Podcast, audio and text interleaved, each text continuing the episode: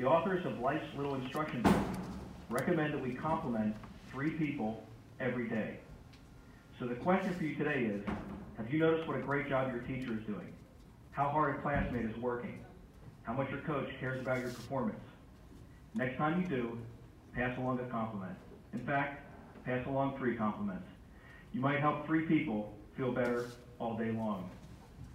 So from me to you, thank you to our students, thank you to our teachers, and thank you to our entire support staff who contribute to making Nash a very special place. Best of luck, Nash, and for the last time, Tigers. Anyone who gets in our way. Let's go, Tigers. Yeah.